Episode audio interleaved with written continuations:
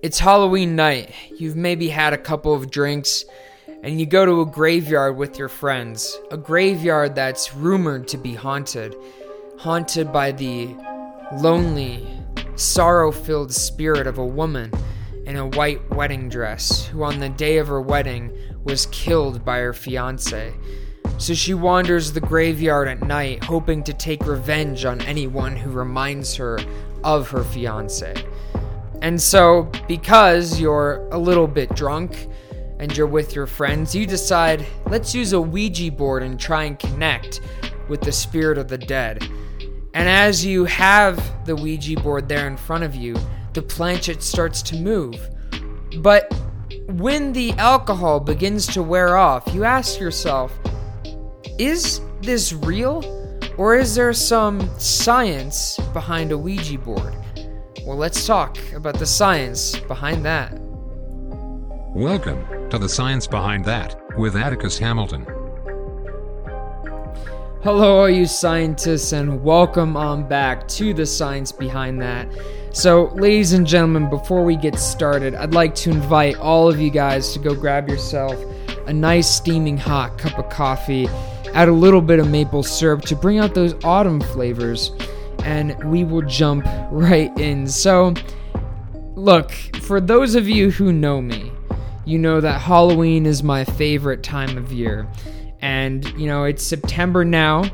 And, you know, I just had to do this episode. We're getting too close to spooky season for me not to do this episode. Also, I was uh, watching a, a ghost hunting show on YouTube, and uh, so these these air quotes ghost hunters were in in this really ha- allegedly haunted hotel, and they had two mediums with them, and. Uh, so, nothing paranormal really happens. You know, maybe they hear a knock on a door here or there, but other than that, nothing paranormal happens. So, at the end of the video, they of course pull out a Ouija board and do a seance.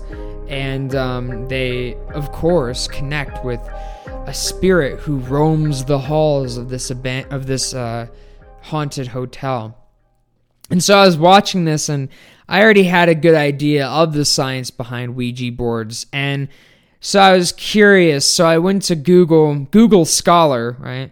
Where usually you find a bunch of actual scientific research papers. And I Googled how do Ouija boards work. And ladies and gentlemen, I kid you not, every single air quotes paper was either from the Christian ministry of evangelical teaching or it was from some sort of spiritualism society. And it really, really irritated me. And it irritated me because the actual science behind it was very inaccessible um, for for the general public to access. So that's the other reason why I decided to do this episode. Hold on, I need to grab a sip of my coffee there. So, I also want to say before we start this episode, ladies and gentlemen, I personally do believe in spirits, and I know that's a little odd coming from a man of science, but I do believe in spirits. But Ouija boards, no. And I, I do not believe in Ouija boards one bit. Um, and hopefully, at the end of today's episode, you will have a good understanding of why I think Ouija boards are um, a bunch of hocus pocus. So, before we can talk about the science behind Ouija boards, I think it's important to first establish the history of where they came from. So, I was reading this one paper or uh, article about Ouija boards, and they're like, the history is mysteriously hard to track down. It's not hard to track down, so I tracked it down for you. Here it is. Um, but of course, that article had a, a, a bias. And that was sad because that was a Smithsonian article, and the overall premise was that Ouija boards are real, which was disappointing. But anyway, here's the history for you. So, the first Ouija boards um, appeared in an advertisement in Philadelphia in February 1891. And were they originally for spirit detection? No, actually. I was surprised about that, but they were marketed as a toy that um, it, it's Ouija, the wonderful talking board. It can answer questions about the past, present, and future. It'll entertain you for hours with its surprisingly accurate answers. And so the um it was originally marketed as as a toy for kids to to like predict the future with. Um and then around the end of the 18th century, or sorry, 19th century, two sisters from upstate New York named the Fox sisters not only brought Ouija boards into the mainstream culture, but they brought the idea of seances into mainstream as well. So the Fox sisters were two sisters that lived in upstate New York, and they made their name a name for themselves by saying they could communicate with the dead. And so what they would do is they would invite um, generally rich people to come in and talk with their dead loved ones. And while one sister did the seance, um, the other sister would make the chairs move or the lights turn off or or knock on the table. And it was all a, a conjuring trick.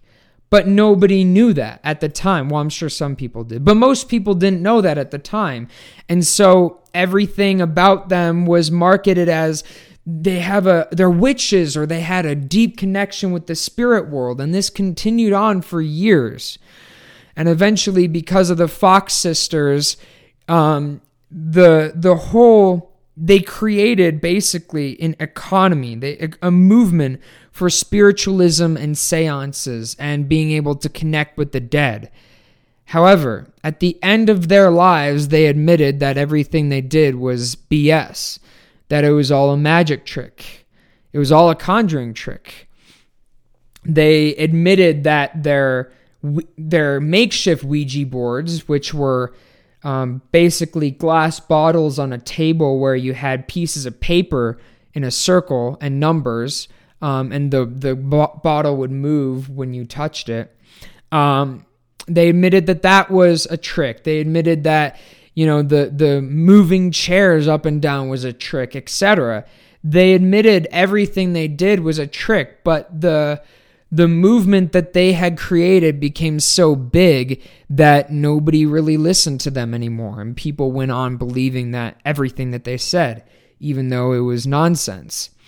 And so, why do I bring these two up? I bring these two up because these two kind of popularized the Ouija board for use in the seance. So, before the Ouija board, seances were a big thing in Europe, and they kind of came over to America around 1848 um, but they were a big thing in Europe, and in Europe, you would use a, a wine glass on a table within a circle made out of the 26 letters of the alphabet and nine numbers, you know, one through nine. Um, and you would touch the wine glass and it would move, just like a Ouija board. And so when the Ouija board came out in 1891 as a kid's toy to air quotes predict the future, the Fox sisters used it in their seances and this idea that it could connect and communicate with the dead became popularized. Um, and it still lingers around it to this day. And in fact, even the article from the Smithsonian, the Smithsonian, even the article from the Smithsonian said that the Ouija board has mysterious power that nobody fully understands which, ladies and gentlemen, leads us beautifully into the real purpose of this ep- of this episode, the science behind Ouija boards. So, what is the science behind Ouija boards? Well, long story short, um, the planchette or the the device that you put on a Ouija board moves because of unconscious motor movements by people. And now I know there are some of you out there right now who are probably like, well, Atticus, I've used Ouija boards and I wasn't moving it. And it's like, well, you didn't think you were moving it, but in reality, you probably were. And the believe it or not, ladies and gentlemen, the movement here is actually kind of complex. So let's begin with two examples. Imagine you're cooking dinner, right? And you have a you have a skillet on the grill or on the stove and you move the handle of the skillet into the stove so that it doesn't get knocked over and you go off to go and grab more ingredients from the garage. Your girlfriend comes over and doesn't realize the handle is of your skillet is over another burner and she turns on her burner. And then when she realizes it, it's a little too late because the handle got too hot. So she turns off her burner and she goes to look for you. And you come back and you grab the handle of that skillet. What happens? Well, if it's burning hot, you jerk your arm back. Now, when you jerk your arm back, ladies and gentlemen, are you consciously thinking, hey, this is really hot. Let me move my hand back? No, you're not. Now, why do you move back? The reason is because of a reflex arc. So, a reflex arc is where you have a pain receptor, a nerve, that takes a pain signal, shunts that pain sh- signal up to the brain, but it doesn't go to conscious perception. Instead, it's processed by subconscious perception. Why? Because subconscious perception is far faster than conscious perception. And so then the motor cortex of the brain subconsciously sends your arm a signal. It sends your flexors a signal to release that um, pan the handle of the skillet and it sends your butt, your rotator cuff muscles to move your arm backwards away from that hot, hot uh, heat source. And this is really fast and you do this unconsciously. You're not consciously thinking about moving. Another example is called the hypnic jerk. And so I know that's a weird uh, phrase. I've never used that before. But what this is, is it's basically jerking awake suddenly while you're sleeping. I'm sure all of you have had an experience where you're sleeping, you have a comfortable dream, and then all of a sudden you just jerk awake. And that's called the hypnic jerk. Now, why is that? What basically happened there is your unconscious brain or your subconscious brain sent a signal to your motor cortex subconsciously to jerk you awake. Um, now it could be due to a variety of things, but but that's basically what it is.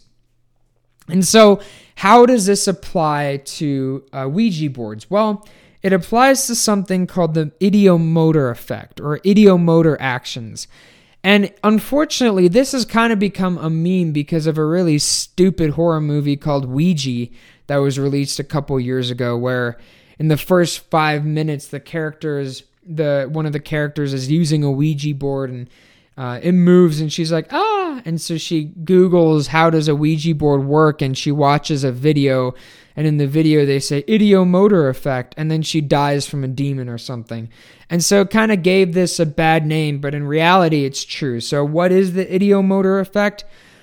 In essence the ideomotor effect is a movement or a series of movements that are co- controlled by your subconscious, resulting in a complete lack of awareness that they are occurring by you. And so, how this applies then to Ouija boards is basically this. So, if you are at a Ouija board, even with other people, usually when people perform or use a Ouija board, it's usually in a place where they know that there's some paranormal activity occurring. You know, like for example, your house has paranormal activity occur- occurring. So you look through the public records and find it's haunted, and you see the name of a spirit, Jack, mentioned, or um, you know, you're you go to a a haunted house on Halloween and you know the entire history of this place and you see you want to see if you can connect with one of the spirits there and you may not know the names of the spirits in your head, but your subconscious does. And so, what happens then is when you're lightly holding the planchette, basically, when you're asking questions, your subconscious responds. And when your subconscious responds, that sends a motor signal, much like a reflex arc, to the muscles in your arm to, to move that planchette. And even if you're the one doing it, because it's a subconscious signal that's being sent by your brain to your motor cortex, to your arms subconsciously, you're not going to have any perception of it. And in one 2012 study, researchers even found that the effects of this are maximized when the participants strongly believe that they aren't the ones doing it. So, therein lies the the the the irony there is that when people if you've ever used a Ouija board with friends and you're like, "Oh my god, are you you moving this?" and someone's like, "No, I'm totally not moving moving this." In all reality, they're most likely the ones moving it. And so, oftentimes as well, what happens is if one person is asking the question and another person is moving it subconsciously, everyone's everyone else's psyche is going to follow that movement anyway as opposed to resisting it.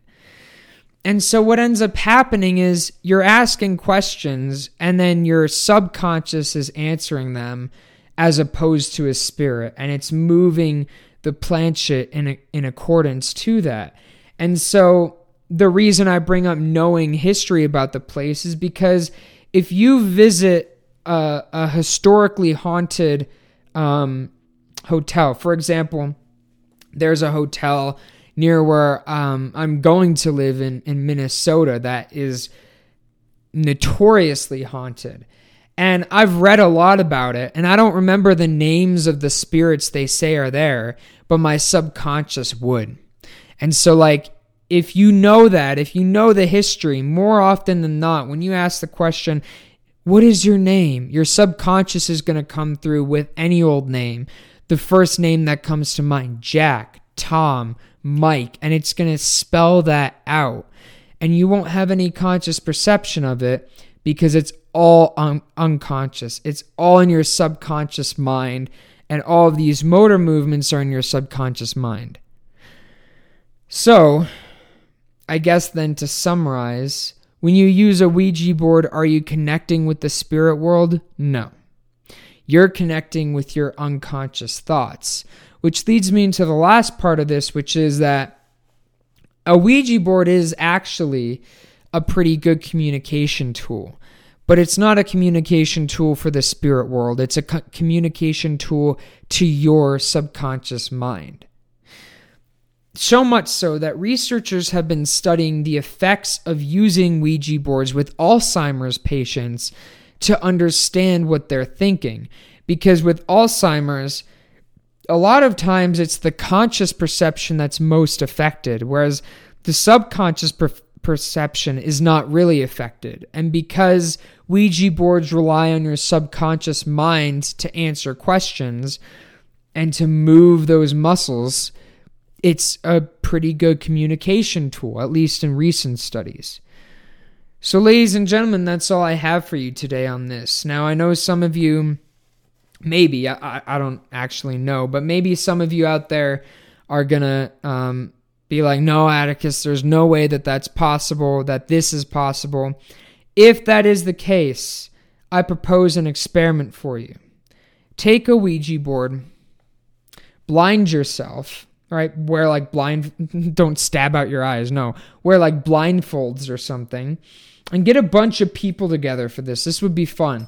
Get a bunch of people together for this, wear blindfolds, and then have somebody else ask the air quote spirit questions and see what answers you get when everyone's blindfolded.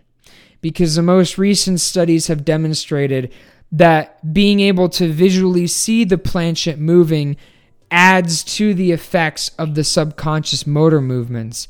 But if you can't see where the letters are, you're not going to spell out anything coherent. And this has been an experiment that was already done that conclusively demonstrates, in my opinion, that it's not in tune with the spirit world. There's no mysticism about the Ouija board. It's just a fun toy to communicate with your own subconscious mind. So, ladies and gentlemen, thank you very much uh, for listening to today's episode. I hope you enjoyed it. It was a lot of fun for me to make. And, you know, I really hope this clears up a lot of the misinformation out there about this because I've seen Ouija boards used in terrible ways um, to extort people who have lost family members out of money. Um, and if you know the science behind how it works, um, hopefully you can prevent that from happening to you. Um, so, ladies and gentlemen, thank you again. Have a fantastic weekend. I will see you all on Monday. Um, and until then, remember stand up and question everything.